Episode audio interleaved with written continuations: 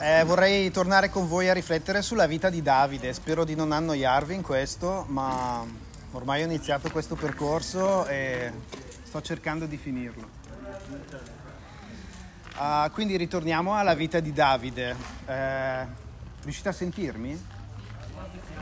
Eh, abbiamo visto come Davide ha passato la prima parte della sua vita in fuga a causa della sua fede. Infatti veniva perseguitato per il coraggio che ha avuto, eh, ma anche per il fatto di essere stato unto re di Israele, quindi per qualcosa che veniva da Dio e che invece ha passato la seconda parte della sua vita a scappare a causa delle conseguenze del suo peccato o comunque della sua uh, libertà, diciamo, nel non seguire completamente la legge di Dio. E abbiamo visto le sue due principali debolezze che abbiamo osservato riguardavano la sua relazione con le donne, eh, quindi abbiamo visto le tante mogli e le tante concubine che Davide ha avuto intorno a sé. E abbiamo parlato anche della uh, sua seconda debolezza sulla modalità in cui ha allevato i suoi tanti figli avuti dalle tante mogli, uh, che hanno portato poi a situazioni familiari complicate con conseguenze di cui abbiamo parlato la volta scorsa. Ecco, uh, perché Davide faceva queste cose? Forse è importante che lo rapportiamo un po' anche a all'ambiente in cui ci troviamo oggi. Cioè ci sono delle consuetudini eh, nell'educazione dei figli e anche nella relazione con, uh, con le donne che fanno parte della cultura in cui ci troviamo. Ai tempi di Davide avere mille mogli, mille concubine per un re era una cosa assolutamente gloriosa, era un'abitudine di tutte le nazioni. E quindi se volevamo conformarci ai costumi culturali del mondo che ci circonda, se eravamo dei re, dovevamo comportarci in questo modo. Ecco, questo, il fatto che la cultura eh, che lo circondava eh, approvasse queste cose non significa che Davide abbia fatto bene a farle. Infatti abbiamo letto chiaramente che la scrittura che condannava queste cose era stata scritta molto tempo prima che venisse Davide. Quindi Davide, come noi, si trovava a confrontarsi con il mainstream dell'epoca e quindi qual era il messaggio culturale in merito nostra, al nostro comportamento eh, con l'altro sesso, in base al comportamento che dobbiamo avere nella educazione dei figli. E anche lui si trovava davanti a adeguarsi o adattarsi alla mentalità della cultura che lo circondava, quello che noi oggi chiamiamo dal punto di vista cristiano il mondo, anche lui aveva a che fare con una cultura del mondo alla quale poteva adeguarsi, oppure ritornare ai fondamenti della parola di Dio e sottomettersi ad essa. E questo tipo di richiamo e anche di, come dire, di dovere non era solo di Davide, ma è un dovere che anche abbiamo ciascuno di noi nel contesto in cui ci troviamo. Anche la nostra cultura oggi ehm, vede come normali e buone certe abitudini in merito alla sessualità, per esempio. Uh, per esempio i, la convivenza o i rapporti prematrimoniali fanno ormai parte della nostra cultura. I nostri figli crescono che è una cosa normale, che vedono e viene fatta nei film, nei telefilm. Eh, abbiamo parenti che convivono senza sposarsi. E queste cose che nel passato culturalmente non erano accettate, ormai sono diventate parte della nostra cultura e addirittura l'hanno ribaltata, per cui è molto più strana la persona che oggi si sposa e rimane fedele alla propria moglie, al proprio marito, che non il contrario per cui si cerca di evitare ad ogni costo una relazione stabile o se ce l'abbiamo comunque vogliamo sempre avere una via di fuga e quindi anche oggi eh, sappiamo insomma che eh, le famiglie unite ce ne sono un gran poche rispetto al passato. E quindi anche noi, come Davide, eh, ci troviamo davanti, cresciamo in una cultura che è sempre più lontana dalla parola di Dio e soprattutto i nostri figli, se non ricevono da noi un esempio o se non abbiamo opportunità di educarli nella parola di Dio, faranno fatica a capire cosa c'è di male in tutto questo. Sono cose che accadono, sono cose che sono approvate e quindi faranno parte del loro DNA culturale se non capiscono che il nostro punto di, feri- di, riferimento non è la cultura o quello che ci insegnano intorno a noi, ma che il nostro punto di riferimento è la parola di Dio. E questa parola di Dio era la stessa per Davide ed è la stessa per noi. Cambiano gli insegnamenti del mondo, gli insegnamenti culturali che riceviamo, ma la parola di Dio dura in eterno. E così Davide, come noi, aveva i dieci comandamenti di Mosè. Non c'è bisogno di essere dei grandi studiosi della scrittura per ricordarsi i dieci comandamenti, anche se sono sicuro che non tutti noi ce li ricordiamo. A memoria forse no, a me li avevano insegnati a memoria nella Chiesa Cattolica e quindi erano anche un po' trasformati rispetto a, alla scrittura però eh, ritornare ai dieci comandamenti ci aiuta anche a ristabilire una bussola per capire ma eh, quello che sta accadendo veramente non c'è niente di male oppure forse dovremmo ritornare alla parola di Dio. Ecco, i dieci comandamenti vengono, come dire, eh, raccontati in diversi passaggi della scrittura. Noi eh, vi chiedo di leggere solo Esodo 20 oggi e tra l'altro non ve li farò leggere neanche tutti, perché i dieci comandamenti si dividono in una prima parte che riguarda di più la relazione che dobbiamo avere con Dio e una seconda parte che riguarda invece la relazione che dobbiamo avere con le persone che ci circondano. Andiamo in Esodo 20 al versetto 12.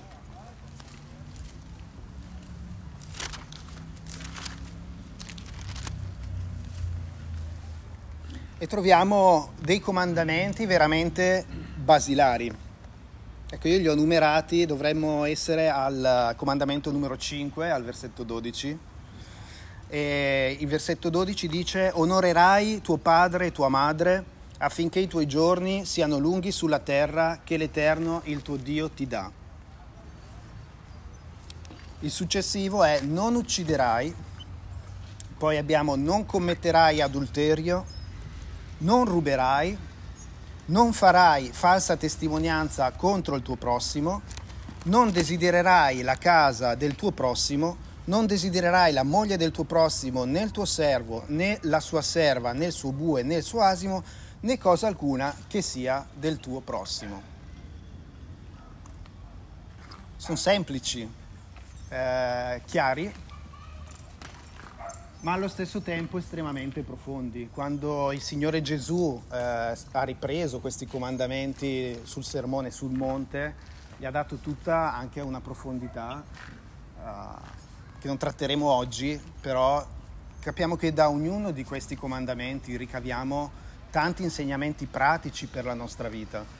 Cioè quando noi leggiamo questi semplici comandamenti dovremmo averli sempre nella nostra testa e in quello che stiamo facendo in questo momento o in ogni momento della giornata dovremmo chiederci ma questi comandamenti in questa situazione in cui mi trovo che cosa significano per me? Come dovrebbe cambiare il mio comportamento e le mie scelte in questo momento alla luce di questi comandamenti, di ciò che a Dio piace? E ciascuno di noi è chiamato a far questo, così come era chiamato a farlo Davide nella sua vita. E Davide in diversi momenti della sua vita questa cosa non l'ha fatta, ma direi chi di noi può sentirsi innocente davanti ai comandamenti di Dio? Chi di noi non ha fatto come Davide di non pensare a quale fosse il comandamento di Dio in una certa situazione ed agire invece con la propria testa o con la mentalità del bene secondo la cultura in cui ci troviamo e non secondo la parola di Dio. Forse solo io o anche voi. No, non c'è giu- nessun giusto, neppure uno, ci dice la scrittura. Anche se ci illudiamo di non averli trasgrediti questi comandamenti, l'abbiamo fatto. Però questo non ci giustifica. E anche Davide non è giustificato. Abbiamo visto che ha fatto diverse cose per le conseguenze che avrà nella seconda parte della sua vita, ma c'è un evento in particolare della sua vita che viene citato e che più di tutti ha portato conseguenze nella sua vita ed è il caso di uh, Bathsheba e sarà il caso che vedremo oggi. Quindi al di là delle mille mogli che già ha avuto e dell'educazione familiare, eh, la, la, faccenda di Absalom, la persecuzione che ha avuto da suo figlio, viene ricondotta principalmente come conseguenza di quella scelta che egli ha fatto con questa donna e che quest'oggi andremo a ripercorrere. E cercheremo di farlo, vi chiedo di immedesimarvi molto nella persona di Davide, perché quello che è successo a Davide può succedere a ciascuno di noi. E vedremo che Davide ha avuto tanti segnali di avvertimento prima di arrivare alla caduta, ma non li ha ascoltati. E questo ci dice che in noi, come in lui d'altra parte, abita lo Spirito Santo, cioè abita Dio stesso e lo Spirito Santo vuole ricordarci i comandamenti di Dio in ogni situazione in cui siamo, ma ci invita, ci invita a, a scegliere la vita e non la morte, ma non ci obbliga. E quindi dobbiamo essere consapevoli che in ogni scelta dentro di noi abbiamo sempre due voci da ascoltare la voce della, del nostro io, della nostra cultura, che viene anche sostenuta dal diavolo, e poi c'è la voce dello Spirito Santo che ci chiede e ci invita a scegliere la vita e non la morte, a fare la scelta giusta, anche se può essere una scelta faticosa e di sacrificio. Di solito sono scelte più soft, in un primo momento eh, le scelte culturalmente accettate e le scelte che assecondano le nostre attitudini, mentre invece è più difficile fare una scelta decisa per la parola di Dio, anche se poi questa ci porterà molte più benedizioni a lungo termine. Prendiamo pa- questo passo in seconda Samuele, quindi al capitolo 11.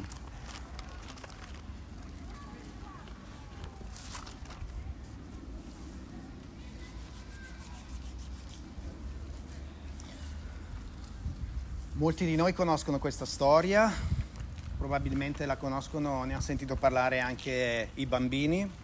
A un certo punto Davide cosa fa? Decide di prendersi la moglie di un altro, di farlo morire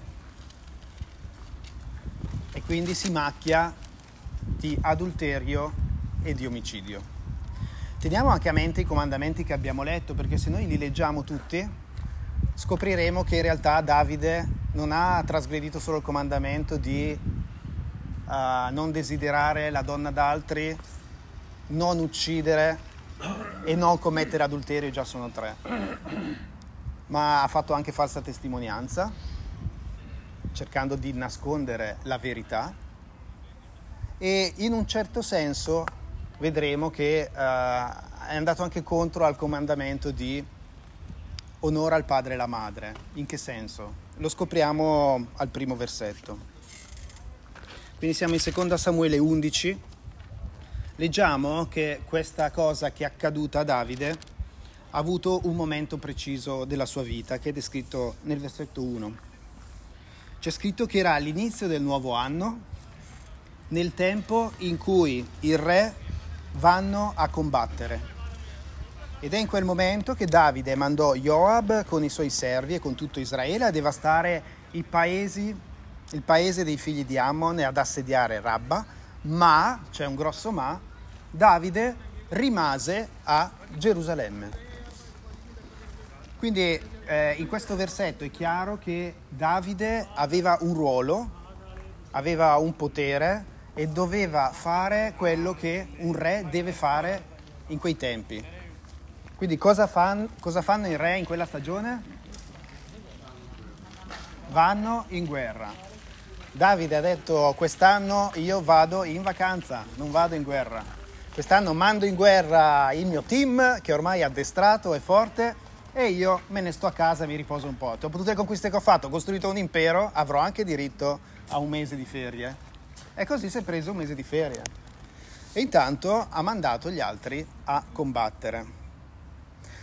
Cosa c'entra onora tuo padre e tua madre? Nella scrittura coloro che governano, i re, vengono spesso paragonati a dei padri, hanno la stessa responsabilità che i padri hanno nei confronti dei figli.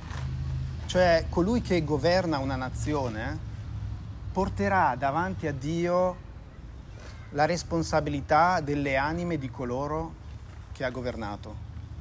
E così era in Israele, spesso ehm, il governo in Israele viene paragonato alla relazione tra un pastore e le sue pecore. E quindi il pastore deve rendere conto delle sue pecore al proprietario delle pecore. E così il re ha questa responsabilità. Non può andare in vacanza da questo punto di vista, come un padre non va mai in vacanza. Un padre è sempre responsabile del suo figlio, delle sue figlie, in ogni momento. Così il re è responsabile dei suoi figli e deve fare ciò che è necessario che faccia nella sua responsabilità. E in quanto responsabile, il ruolo di re in quei tempi era quello di andare a combattere insieme al suo esercito, non mandare il suo esercito e lui stare a casa.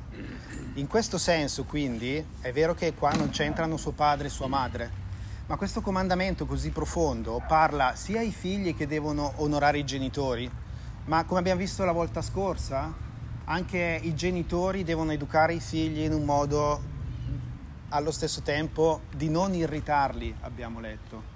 E quindi questo comandamento ci parla sempre di una doppia responsabilità. Non sono solo i sudditi che devono onorare il re, ma i re devono amare i propri sudditi come se fossero dei figli e ricordarsi che devono averne cura davanti a Dio, perché l'autorità che ciascuno ha l'ha ricevuta da Dio. E quindi Davide in questo ha già, ha già fallito in quel momento. E già la prima trasgressione era questa, concedersi un mese di vacanza. già questo era da un certo punto di vista la trasgressione a quel quinto comandamento che abbiamo letto. E mm, possiamo immaginarci quindi che sicuramente in un, qualche, in un qualche momento di questa scelta lo Spirito Santo, tramite la parola di Dio, ha parlato a Davide, ma Davide non lo ha ascoltato. Davide sapeva di avere questa responsabilità, ma non l'ha voluto ascoltare. E così vediamo che quando noi non, uh, non, facciamo il nostro dovere o facciamo una pausa dalle nostre responsabilità, in realtà stiamo già aprendo una porta a tante altre occasioni per trasgredire altre leggi. Quando noi non siamo impegnati nelle nostre responsabilità, nei nostri ruoli, nei nostri doveri, ecco che c'è più spazio per la rilassatezza, per l'ozio e per la noia e quando siamo annoiati il nostro tempo dobbiamo riempirlo in qualche modo. E quindi come possiamo riempirlo? Se non lo riempiamo dei, dei nostri studi, se non lo riempiamo del nostro lavoro, se non lo riempiamo facendo i mestieri a casa o qualsiasi cosa siamo chiamati a fare, di cosa lo riempiremo?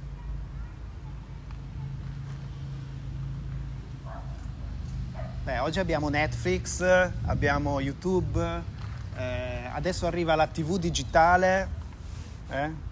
ci vediamo, eh, mi arrivano i messaggi della Unziker con, che devo cambiare il televisore, non sapevo neanche, però va bene. Abbiamo tanti strumenti per distrarci.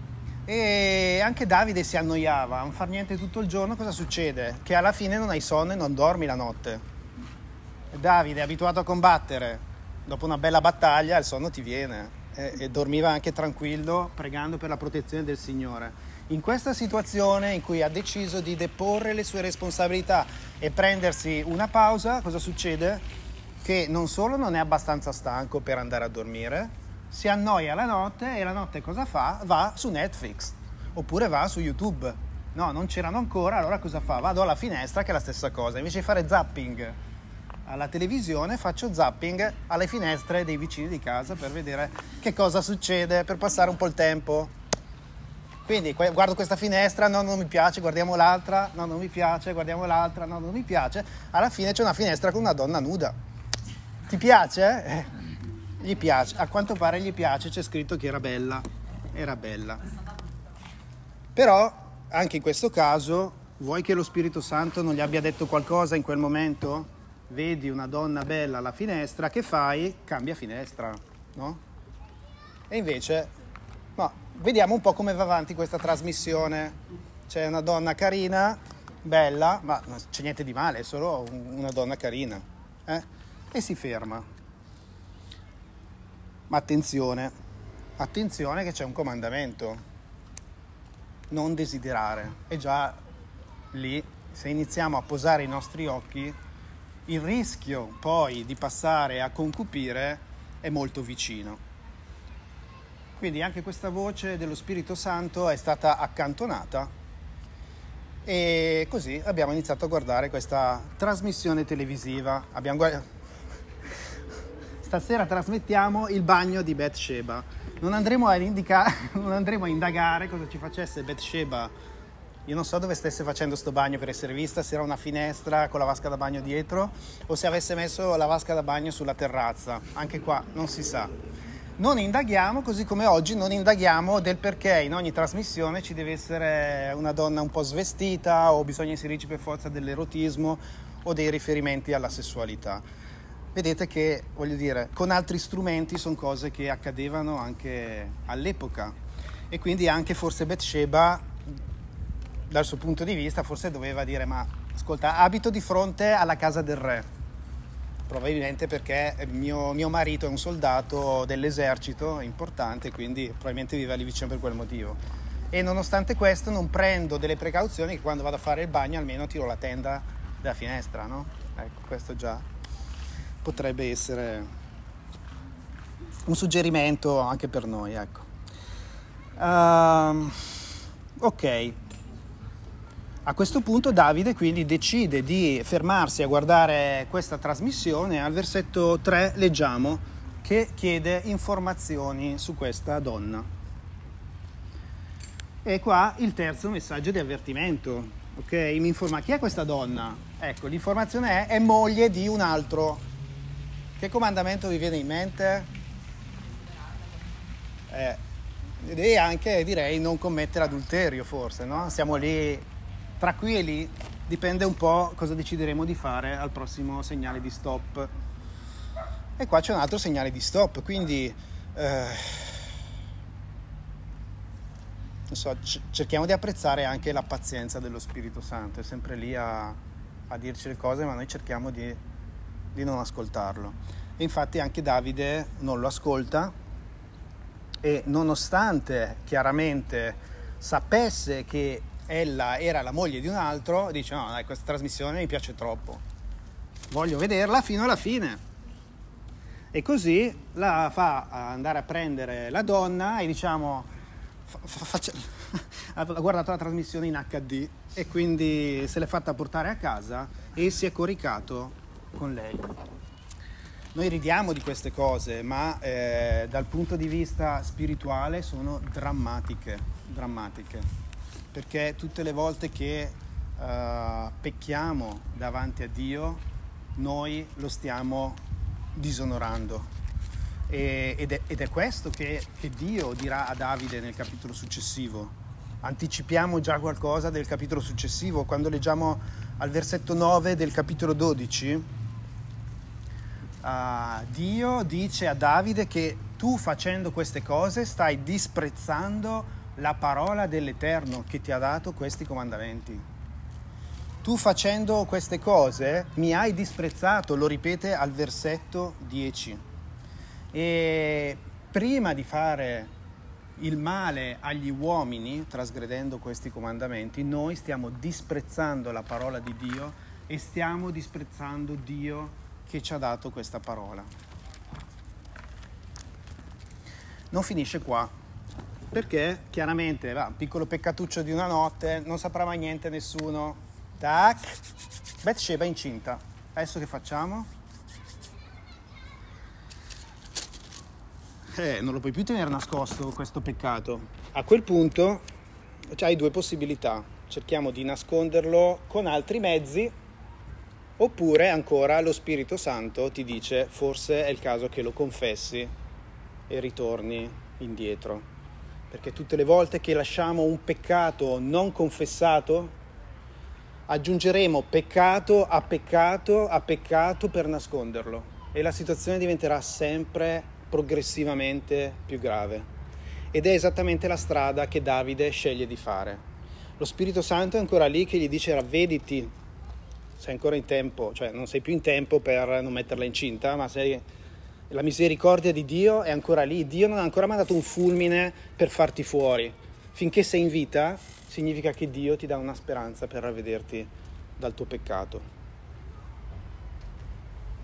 Ma Davide cosa fa? Vediamo che a questo peccato, quindi al peccato di adulterio, va ad aggiungere, cerca di riparare in qualche modo. Quindi piano A, fa un po', un po' di piani strategici per nascondere il suo peccato. Il primo piano è quello di richiamare il marito di lei dalla guerra, più o meno gli stessi giorni, così che si pensi che il figlio sia del marito e così nessuno saprà di quell'avventuretta che hanno avuto quel giorno. Però eh, a quanto pare eh, il marito di Bathsheba, che si chiama Uria, è un uomo di ben altra, uh, come dire, come si dice? Stazza. Stazza.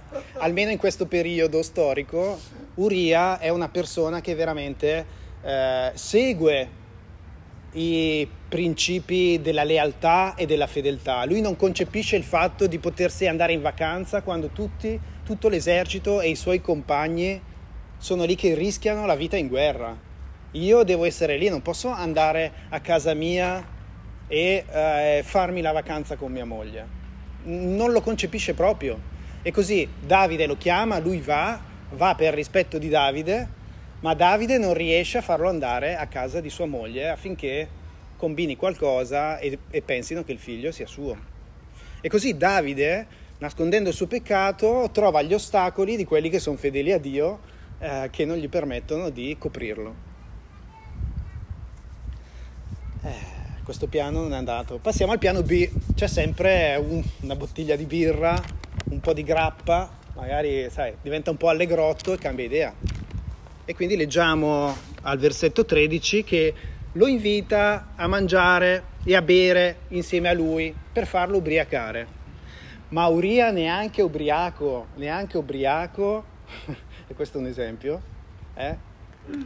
Essere ubriachi non ci giustifica, Uria riesce a essere integro anche da ubriaco.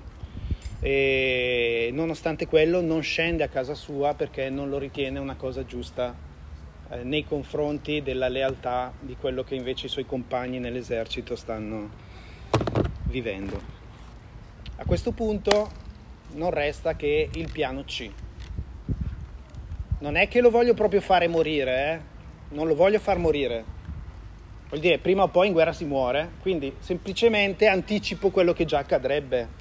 Facciamo che spostiamo le squadre dell'esercito siccome Uria combatte, facciamo che oggi cambi turno, tu vai in turno davanti al nemico.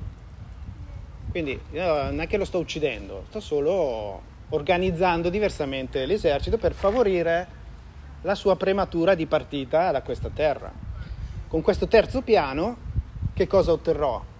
Otterrò che quello muore, io faccio in tempo da non saranno passati molti mesi perché doveva essere abbastanza veloce che poi se la sposava, così contando i mesi il figlio nato potevano dire sì è nato dalla moglie di Davide che ha sposato la vedova di quel povero uomo morto in guerra, però il figlio è di Davide ma non è che l'ha avuto fuori dal matrimonio, tutto regolare, marito morto, la moglie libera, l'ho sposata, il figlio è mio, abbiamo risolto, abbiamo coperto il peccato una volta per sempre, un piano perfetto.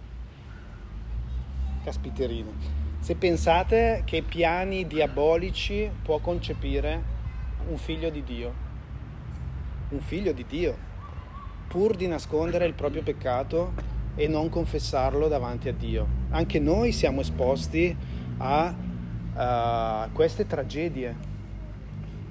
Per questo che dobbiamo abituare la nostra mente ad ascoltare la voce dello Spirito quando ci chiama, a fermarci prima, quando dobbiamo scegliere tra la nostra responsabilità e l'ozio, tra un riposo consentito e uno che invece è un riposo non consentito.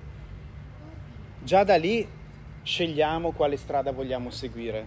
Ma Dio non ci abbandona, in ogni momento ci richiama con il suo spirito, ma siamo noi che decidiamo di spegnerlo, di rattristarlo, di contristarlo ed è quello che è accaduto qua. Noi leggiamo il versetto 27, è da un certo punto di vista commovente, alla fine Davide riesce nel suo intento, Uria viene ucciso in guerra, lui riesce a sposare giusto in tempo secondo la matematica, quindi il piano riesce, perfetto. Perfetto. Davide si sposa a Bathsheba e quindi ora è pronto a nascondere il suo peccato, non è successo niente. Tutto a posto, ah che sollievo, quello è morto, a posto, io ho la moglie e nessuno nel regno saprà quello che è successo.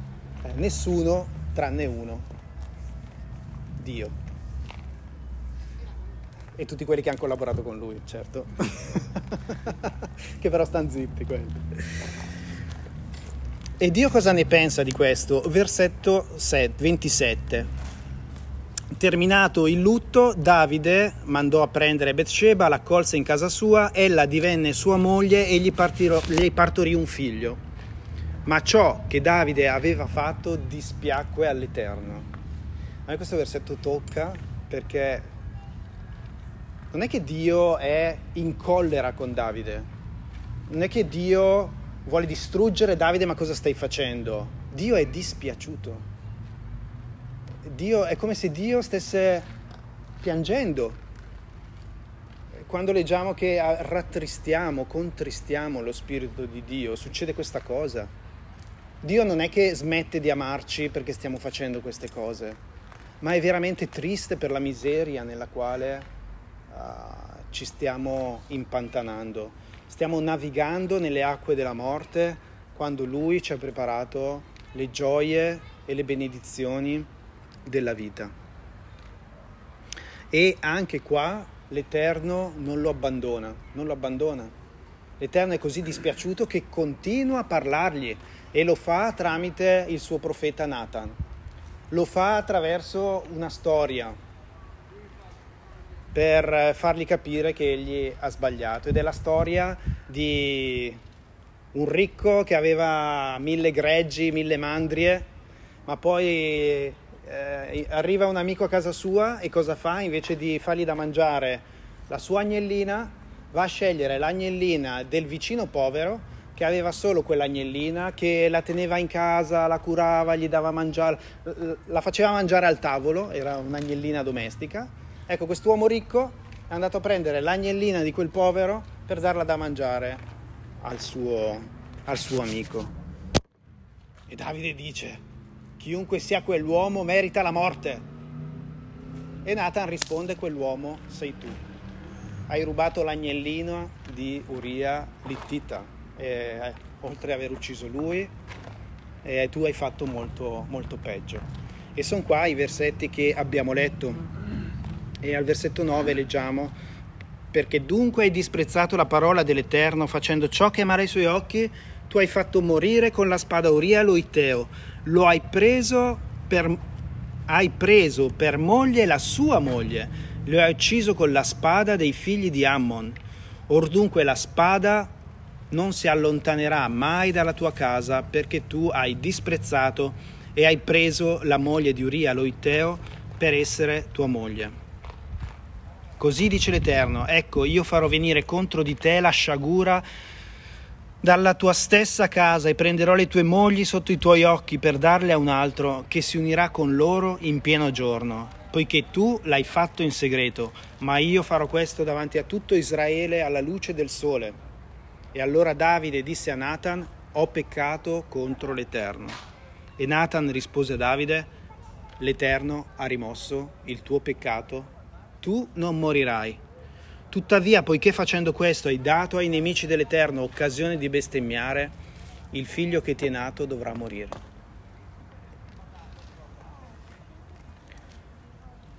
Oh. L'Eterno ha rimosso il tuo peccato, ma non ha rimosso le conseguenze del tuo peccato.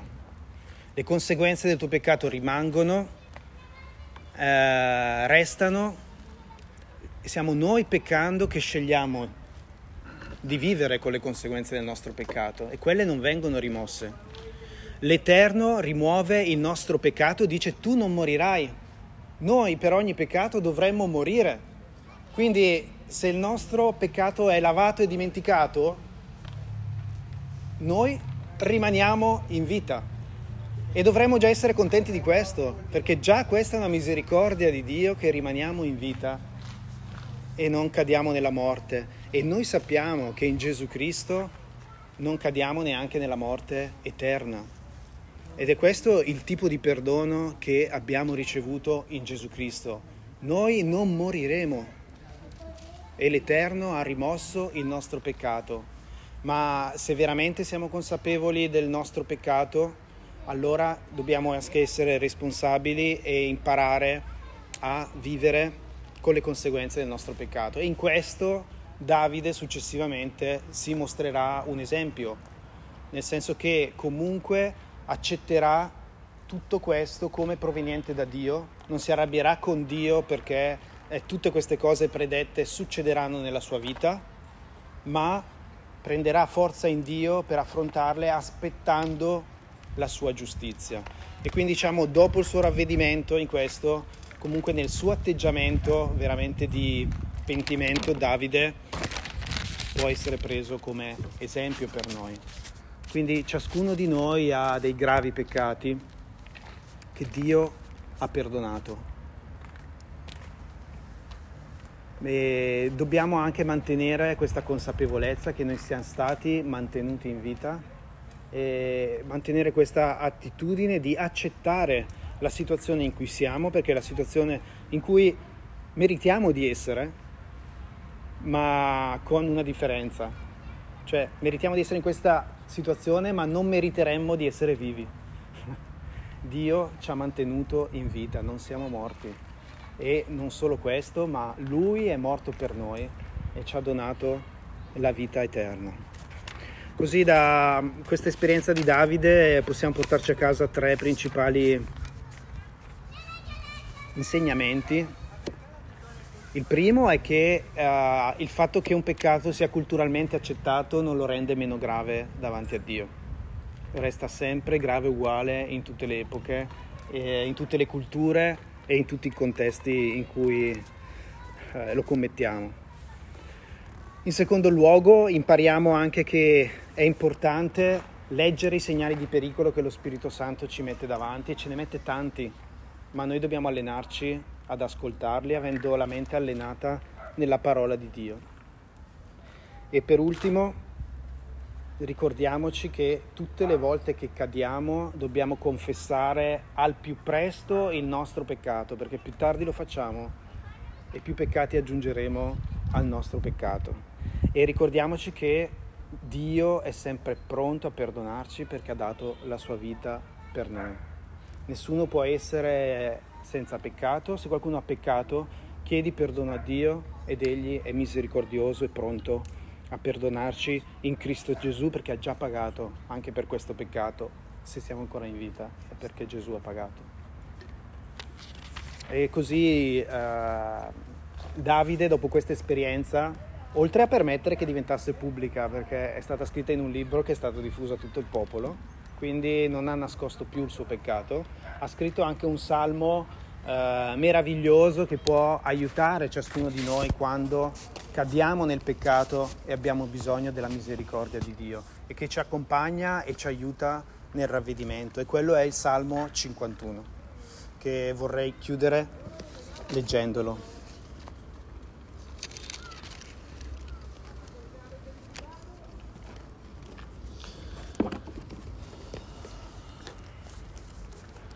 Salmo 51. Al maestro del coro, Salmo di Davide, quando il profeta Nathan venne a lui dopo che egli aveva peccato con Bathsheba. Abbi pietà di me, o oh Dio, secondo la tua benignità. Per la tua grande compassione cancella i miei misfatti. Lavami completamente dalla mia iniquità e purificami dal mio peccato, perché riconosco i miei misfatti e il peccato mi sta sempre davanti.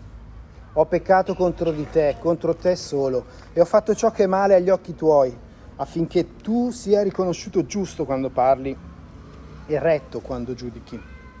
Ecco, io sono stato formato nell'iniquità e mia madre mi ha concepito nel peccato, ma a te piace la verità che risiede nell'intimo e mi insegni la sapienza nel segreto del cuore. Purificami con issopo e sarò mondo, lavami e sarò più bianco della neve Fammi sentire gioia e allegrezza, fa che le ossa che hai spezzato festeggino.